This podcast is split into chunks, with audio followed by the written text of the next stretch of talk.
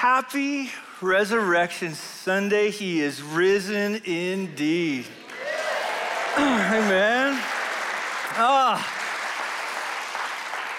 Okay, I gotta catch myself here. Oh, it's good having all of you here this morning. If maybe this is your first time or even your second or third time to Cornerstone. Uh, I try to always get around to meet everybody if I haven't met you yet. Uh, my name's Todd. I'm the lead pastor here. And hi.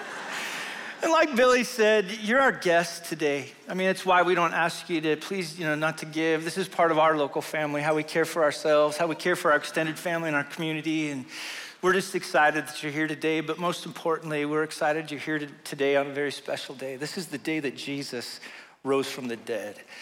This is a big deal for us. so we're glad to have you. I, I think it's just this beautiful celebration that all that was broken our King was the one who made it whole. And so we, we do welcome you. If you've been here a long time, longer than me, I'm really glad you're here too. But here's what we're going to do this morning. I think like one of the things that we tried to do on Friday, let me, let me go get this stuff over here. Oh. Is we tried to talk about this idea oh, that all of us are broken. Now, in some ways, like what we did is we, we came up and we kind of put those areas, maybe how we were broken or how other people that are broken have, have affected us. But this one that I found is indulging, which you can probably tell this was probably mine. but I think then there's other ones of just living in a fallen world like pain, right? Like in other words, we don't we don't choose pain, but because we live in a fallen world, that's what happens. Some of us are desperately seeking validation. Some of us anger, hate, fear. There's worry in here, there's stress, there's all kinds of realities. Now, we're going to get to the answer of, of, like, if you weren't here on Friday night, there is an answer to all this brokenness, but I think it's not just even us individually, is it? Like, I was sitting down and I was thinking this shirt through, and, and again, I'm not even sure kind of how you feel right now, but it seems like our, our families, our communities, uh, our state, our nation and even our world is just flat out broken. In fact, I don't even care who you are or where you might live. I think that's kind of a universal reality. It's just this sense of the world we live in being broken. Now, I think everybody in the world has like an opinion, right, on why it's all broken. I guess kind of the old adage is true, right? Everybody has a belly button, and so does everybody have an opinion. Thank you. I didn't write that one. But, but I think there's this side of it, no matter what our opinions are, I think there's this universal agreement this thing is just flat out broken. Now, it's not just even in Simi. Maybe we have first world problems, so there might be degrees of brokenness, right? But my, a good friend of ours, they came in from out of town. They came from, um, from Montana on their, on their horse and buggy, and um, they got here and they wanted to see LA, so we took them on a, you know, a three hour tour, not with Gilligan, but with us. And for those of you who are younger, you don't have to laugh, it's okay. But there was just this side of it when we went from one end of LA, talk about broken. And in fact, I would say this if you don't think it's broken, that must mean that in some way that maybe for you, You've been a person that's been trying to pull away from culture, which means you're broken, but we'll come to that later. But there's just a side of it that when we look around the world and the world that we live in, that it just feels like it's broken. Now, for some people, right, the answer is to move, right? That's become the, the thing within uh, the state of California. Um, that's why all the Idaho and the Wyoming and the Montana people hate us, just so you know.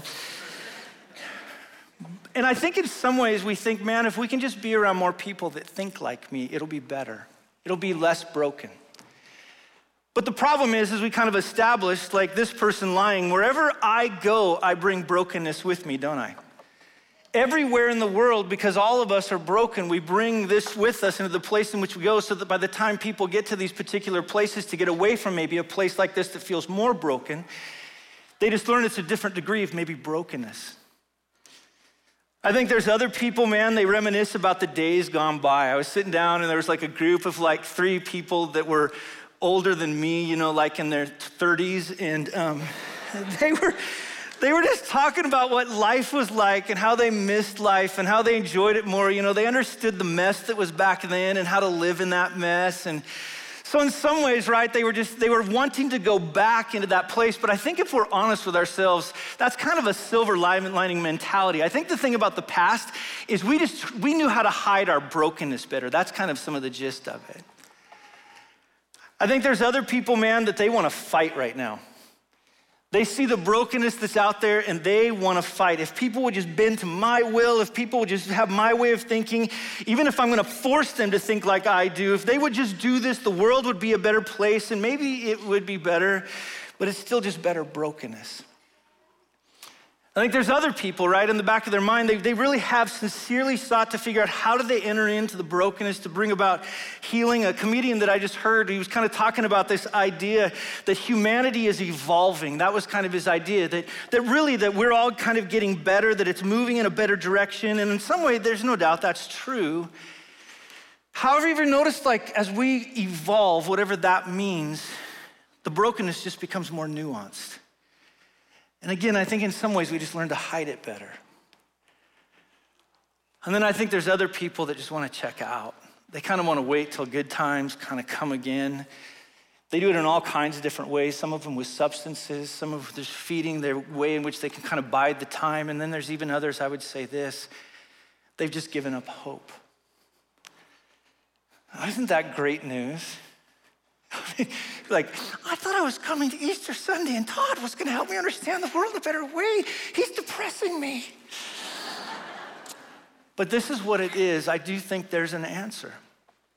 And the answer is actually found if you don't know Jesus Christ. I'll just lay this out from the very front. The answer to all of the brokenness going on in our world today is answered actually in the death, burial, and the resurrection of Jesus Christ. That's why this weekend is so important to us. It is important because Jesus Christ, when he came, he did deliver that kill shot to sin that causes this mess and to death, which is the outcome of this mess, and Satan who stirred this mess. According to Colossians 2, when Jesus Christ did that, the world forever would be changed. Now, we're still living in brokenness, but I promise you, the resurrection also tells a story about one day when King Jesus returns, all will be righted, and all that we've longed for will permanently permanently be dealt with, but that still brings us back to the question well, then what do we do with the brokenness? Well, what I want to do is I just want to kind of tell you all good news today. If you're a follower of Jesus Christ, this might be recap today. And that's okay. We need to be recapped on what does it mean of this good news of Jesus Christ. If you're somebody that's new, I would love for you to listen because I can't wait to tell you the greatest news of all time. See, one of the things that we know and especially when we look at why the Bible teaches this world is a mess, why it is so broken, is because humanity rebelled against God. You find that very first part in Genesis 3 when Adam and Eve chose to rebel against God. What it started was not just this, but the way that I would say it then, it just started a barrage of more rebellion against God. Now, when we look at this, we wonder how in the world can God ever solve this problem? Because again, I could bring all the other rocks up here, and we just see within it that humanity has been this way for a while. We've rejected Him, we continue to reject Him. The outcome, we know this, is rejecting God as it demanded a consequence, which the Bible calls death. It was a penalty in proportion to the crime, and we kind of understand what a penalty is in proportion to the crime. Like the, probably about three or four years ago, I decided to jaywalk across Tapo Street. And a kind police officer pulled up to me when I got over near Walmart and informed me that jaywalking on Tapo Street is a crime.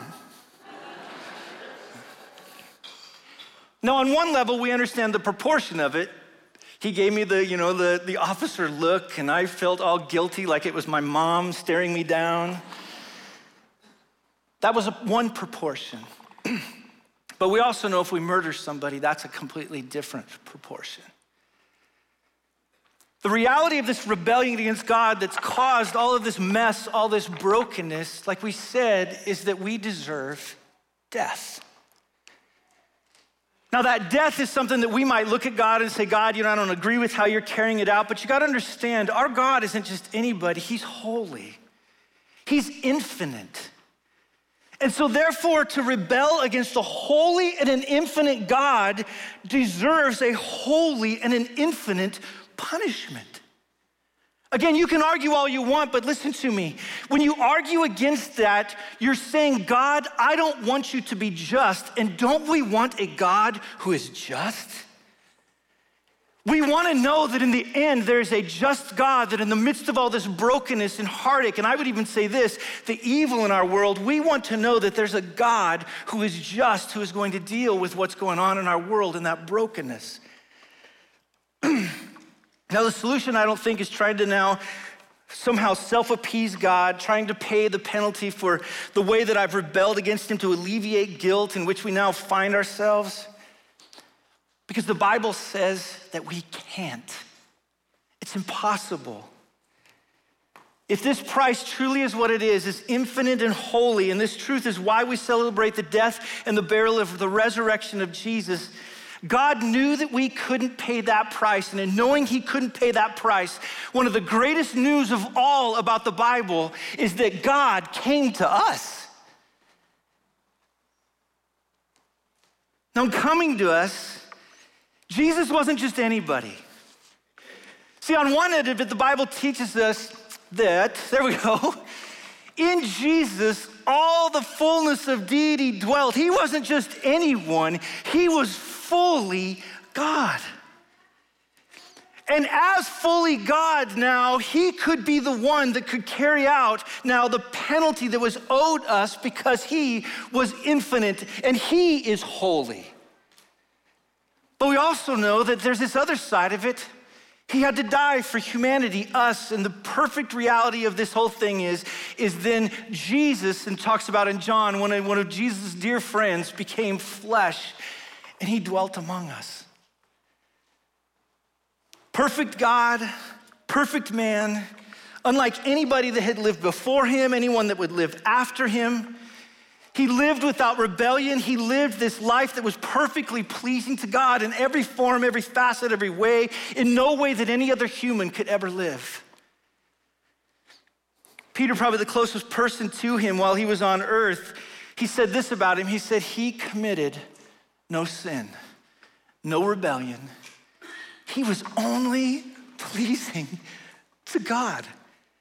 Now, for all of us in this room, think about it. Already this morning, I've got a list of evidence against me in rebellion towards God. I was totally frustrated with my wife when I woke up that she stayed in bed and I had to get out. I was frustrated that my dog was causing problems. There's just this litany of reality, and again, maybe those are small things, but because of that, Jesus Christ is the only one that could die in our place. That's what makes Friday so important. Therefore, either we, and here's the biggest thing either we who are rebellious and finite pay the penalty for our death of an infinite length of time under infinite judgment, or the infinite King Jesus pays it once. Jesus went to the cross, he paid the debt we owe to God for our sin because he could.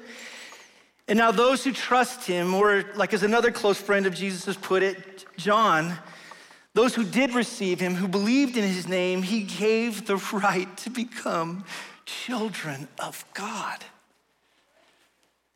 We're covered by his sacrifice. We'll inherit the kingdom of God, not just as anybody. We won't just come in as plebes or as slaves. We come in fully as sons and daughters. That's this whole reality. The price he paid didn't just make us right, it made us who God intended us to be princes and princesses within his kingdom on this world. That's how amazing this price is that Jesus Christ paid. However, the proof that Jesus satisfied the infinite holy God wasn't just in his death. See, the resurrection, what we're celebrating right now, was proof that Jesus' sacrificial death on our behalf was fully accepted. Only He, this is the key part of it, only He who created life can resurrect life. And Jesus was declared to be the Son of God in power according to the Spirit in holiness by his resurrection from the dead, who he said he was when he came up from the grave, the Father declared, Yes, he is. I think what's so powerful about that is not just that now Jesus was the one who could be this, this one who had paved the way, who was made right.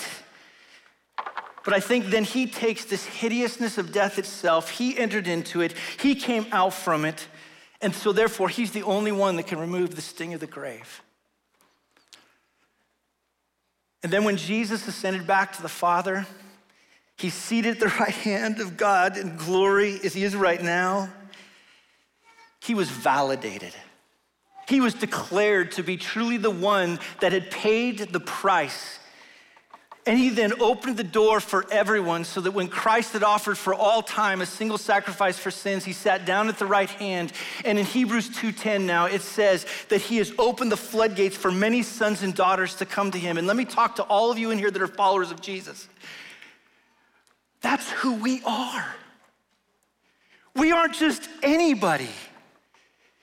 We are sons and daughters of glory even when we don't feel like it.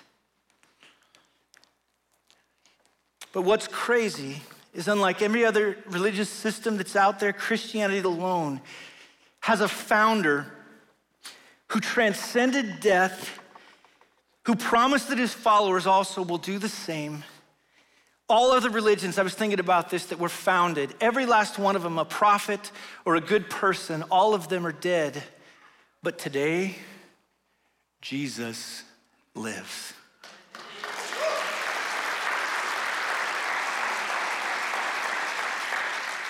But he didn't just die for his own vindication. We also learned in Romans 4:25, he was delivered up for our trespasses, but he was raised for our justification. It's the same word vindication.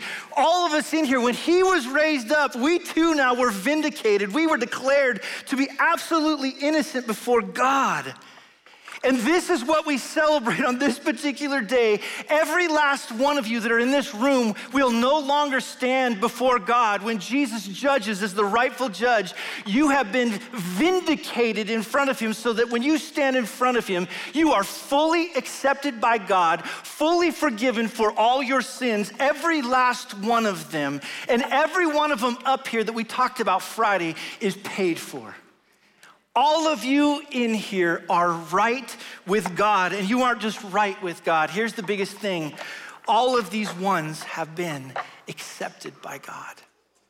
And so, if you don't know Jesus, I'm here to tell you today today is the best day in the world to believe on the name of Jesus, to bend your knee to that great King and be made right with God.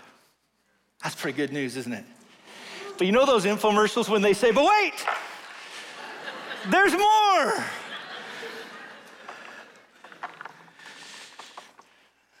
That's generally when I was thinking about it, where we stop telling the good news of Jesus. But I want you to know something this morning. There is so much more even than that. See, God's Son left his glory, he left his honor that he had in heaven to bring us more than I think just acceptance for God, just more than just to be forgiven, to be able to be now brought near to God.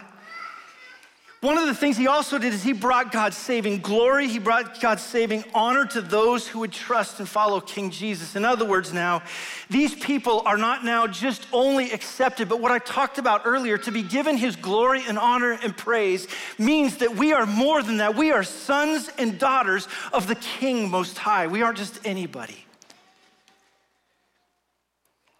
He brought this to us, and I think this is the beauty of the ministry of Jesus. When Jesus Christ came, this is what's so powerful. He came to earth, he took on the form of human. The, the, the, writer of Philippians, a guy named Paul, talked about this is that when he came, he lowered himself, and he didn't just lower himself any old way. He took on even the form of a slave. He became one who then died like a criminal. He took and he took upon himself so much shame and dishonor that was owed us. We are the ones who have rejected God. But yet, in his goodness, think about this according to Colossians 2, when he took that on himself, he defeated shame. Now, that is also powerful. Today, even right now, God proved it, and this is why we celebrate the resurrection of Jesus. He bore our shame, but in bearing our shame, He did not stay there. See, three days later, somebody sent me a joke today. They said, uh, "Who is the guy that who is the guy that uh, had the tomb for Jesus?" Good answer. Okay.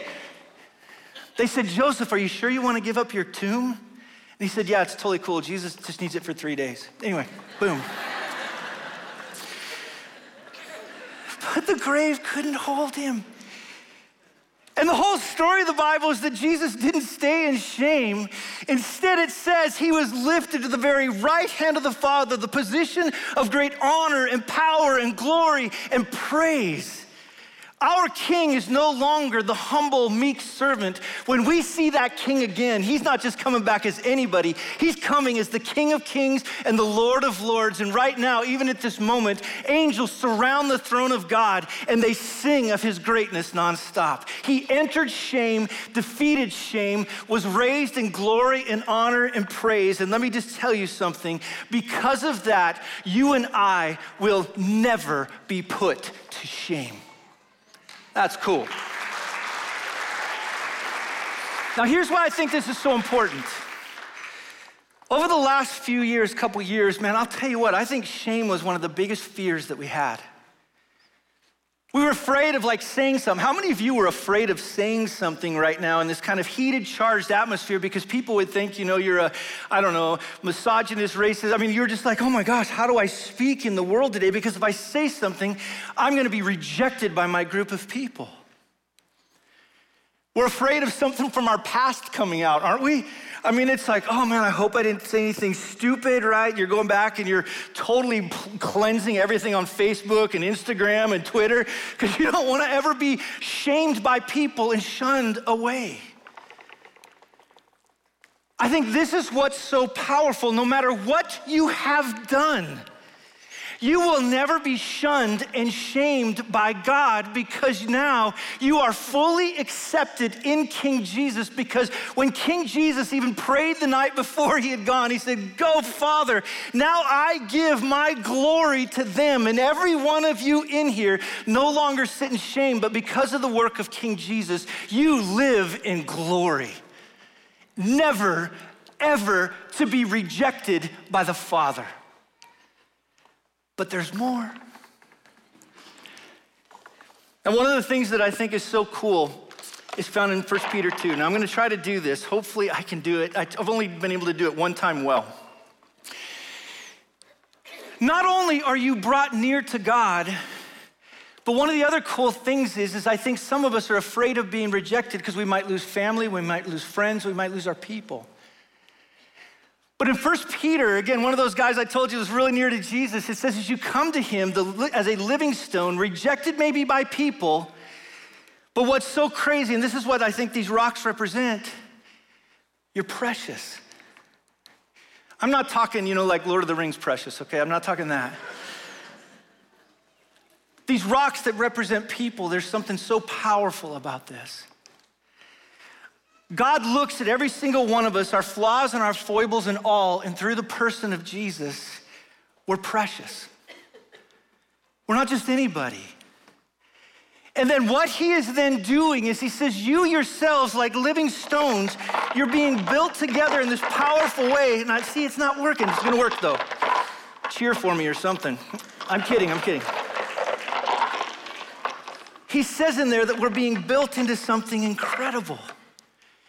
We're being built into it. He calls it the spiritual house. Though we might lose family, though we might lose friends, though we might lose our people, never forget this if you're a follower of Jesus. Once you have been brought into the family, you never lose your sonship or the fact that you are a daughter.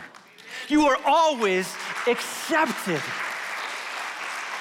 You are God's people. The death, burial, and resurrection was a declaration of that. So now, not only are you fully accepted, but I would say it this way you've been brought into an honorable family with an honorable father, because of the honorable work of King Jesus. But wait, there's more. See, in all that, as he puts together this house, we sometimes wonder well, how in the world is he ever going to do this? How does he have the power to be able to do it? See, there's a way in which, and can I get the light shut off? There's a way in which now he's going to, oh, stay up there. Good. You got this? Be, be prepared to be awed. now, thank you. You make me feel better. Now, one of the things that we learn in verse 9 of 1 Peter is that now this is how our identity comes to be shaped.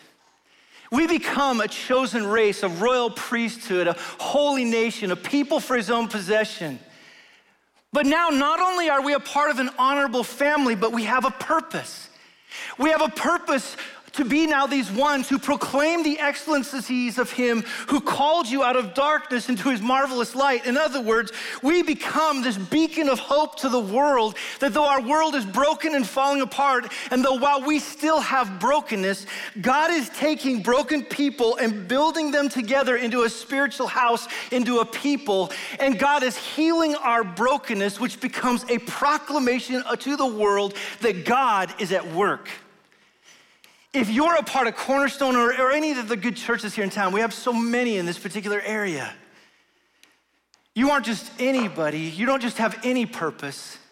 You've now been granted the right to join God in what He's doing and proclaiming the excellencies of Him who called you out of darkness into His marvelous light. We have a life now with purpose. But like I said, sometimes, man, it feels like we don't have the power to be able to pull that off. How can we do this? Well, let me just say it this way the entire Bible is loaded with our God having proof that He has all power. Our God in Genesis 1 spoke, and the entire universe came into existence. Our God led Joshua down the Battle of Jericho, but He also stopped the sun for three hours. That's not bad, by the way. When Elisha was having the battle with the prophets, God caused water soaked wood with water soaked sacrifice to come to life in fire. Our King Jesus declared to the wind, Be still, and it stopped. Our King spoke to those who were sick and healed them.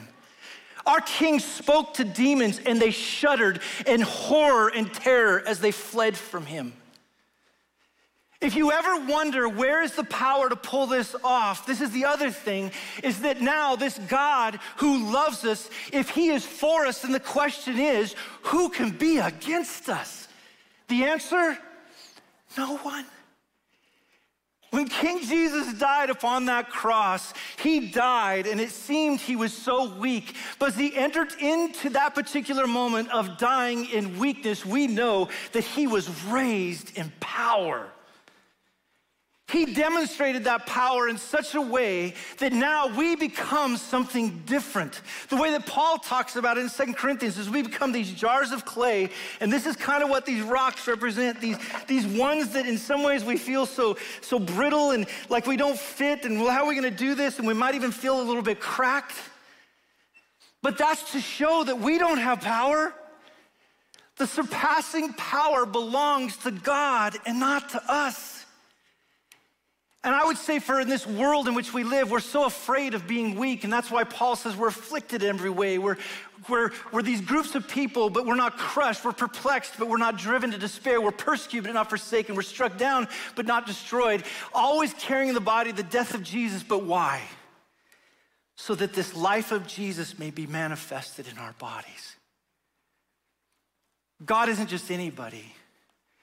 He's a God that now, those that have the Spirit of God with them, the one who raised Jesus from the dead, that kind of power is alive in us. It's not a power to take over governments. We don't have to get in cahoots with the political party. I love that. We don't have to get in cahoots if you're someone in here, maybe a teenager or younger, you always feeling like you got to appease your friends because you think somehow they have a power that they can hand off to you. If you're a follower of King Jesus, you don't need their power. Jesus Christ declared when he came back from the grave, all authority on earth as it is in heaven has been given to me. And if you are in Christ, you have access to that power. Now, parents are like, Did you hear that? I want you to be good kids in school. But parents, did you hear that? Did you hear it?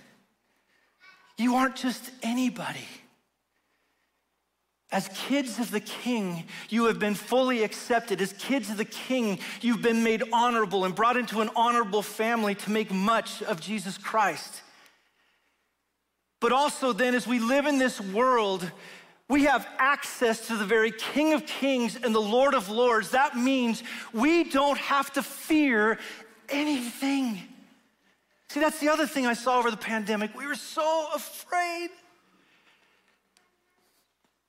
But as groups of people in here, never forget who you are.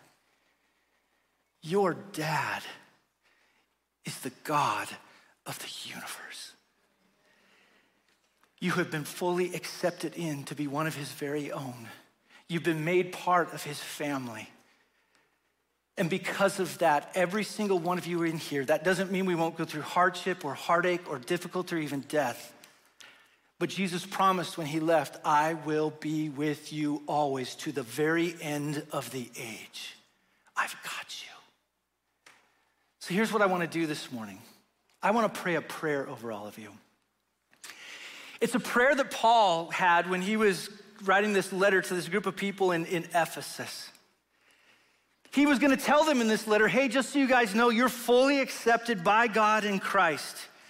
He was going to tell them later on, you're part of this honorable family now with a purpose. He was going to remind them again that in, in Ephesians 6, that it might seem like there are so many demonic forces and governmental forces and all those things out there that we think are going to be more powerful, but he wanted to remind them that their God was king above all things. But at the very beginning of the letter, then, he knew he needed to pray for them, and this is what he said to them. Now, listen to it, and this is, this is how I'm going to finish. He said, I pray that the God of our Lord Jesus Christ, the Father of glory, may give you the spirit of wisdom and of revelation and the knowledge of Him, having eye, the eyes of your hearts enlightened, that you might know what the hope is to which you've been called, what are the riches of His glorious inheritance in the saints. In other words, the fact that you are fully accepted in Christ what is the immeasurable greatness of his power towards us who believe, according to the working of his great might, that he worked in Christ when he raised him from the dead and seated him at his right hand in the heavenly places, far above all rule and authority and power and dominion, and above every name that is named, not only in this age, but also in the one to come. Your Father is powerful and intends to work powerfully through you. And he put all things under his feet and gave him his head over all things to the church, which is his body, his honorable family of which you're a part, that has purpose in this world, the fullness of him who fills all in all. So, how is God going to restore a broken world? Through broken people. Isn't that crazy? Would you ever made the plan to work through broken people to bring wholeness to your world? I was thinking about this the other day. I asked my, one of my younger kids to come help me do something. I said, okay, buddy, we're gonna, we're gonna, we're gonna mow the lawn. I said, do you think you can handle it? He looked at me and he goes, yeah, dad. And as I started to work on the yard, I lost him. Pulled him back in. We had a rally moment. I said, buddy, you ready to mow the lawn? He goes, Yeah, Dad. Two minutes later, he was shooting baskets at our hoop. By this time, I'm about halfway done with my yard, and I look over him and I pull him back together. We have a rally moment together, and I said, Bud, let's do this, man. We got the backyard. That's all we have to do. You ready, Dad? Yeah, let's go, Dad. Next thing I know, he's playing in dirt, and he'd even picked up piece of dog poop and was throwing it. I'm like, oh my gosh. Why in the world would I ever entrust him to come into my backyard and fix the brokenness? That's the mastery of God's plan. Taking what is broken, entering into that brokenness, and through brokenness, making what is broken whole. That's who we are. Never ever forget who you are. We may be broken, but God uses broken people in a broken world to bring wholeness. And all God's people said, Amen. If you're somebody here,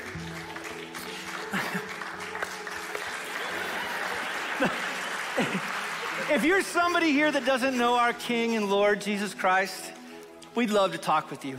We'd love to share with you how to bend that knee. And so if you want to meet me over here, Christian, wherever he is at, I think he's in here. Wave your hand, Christian, if you're here. Over here, that's the worst spot. I can't see that way.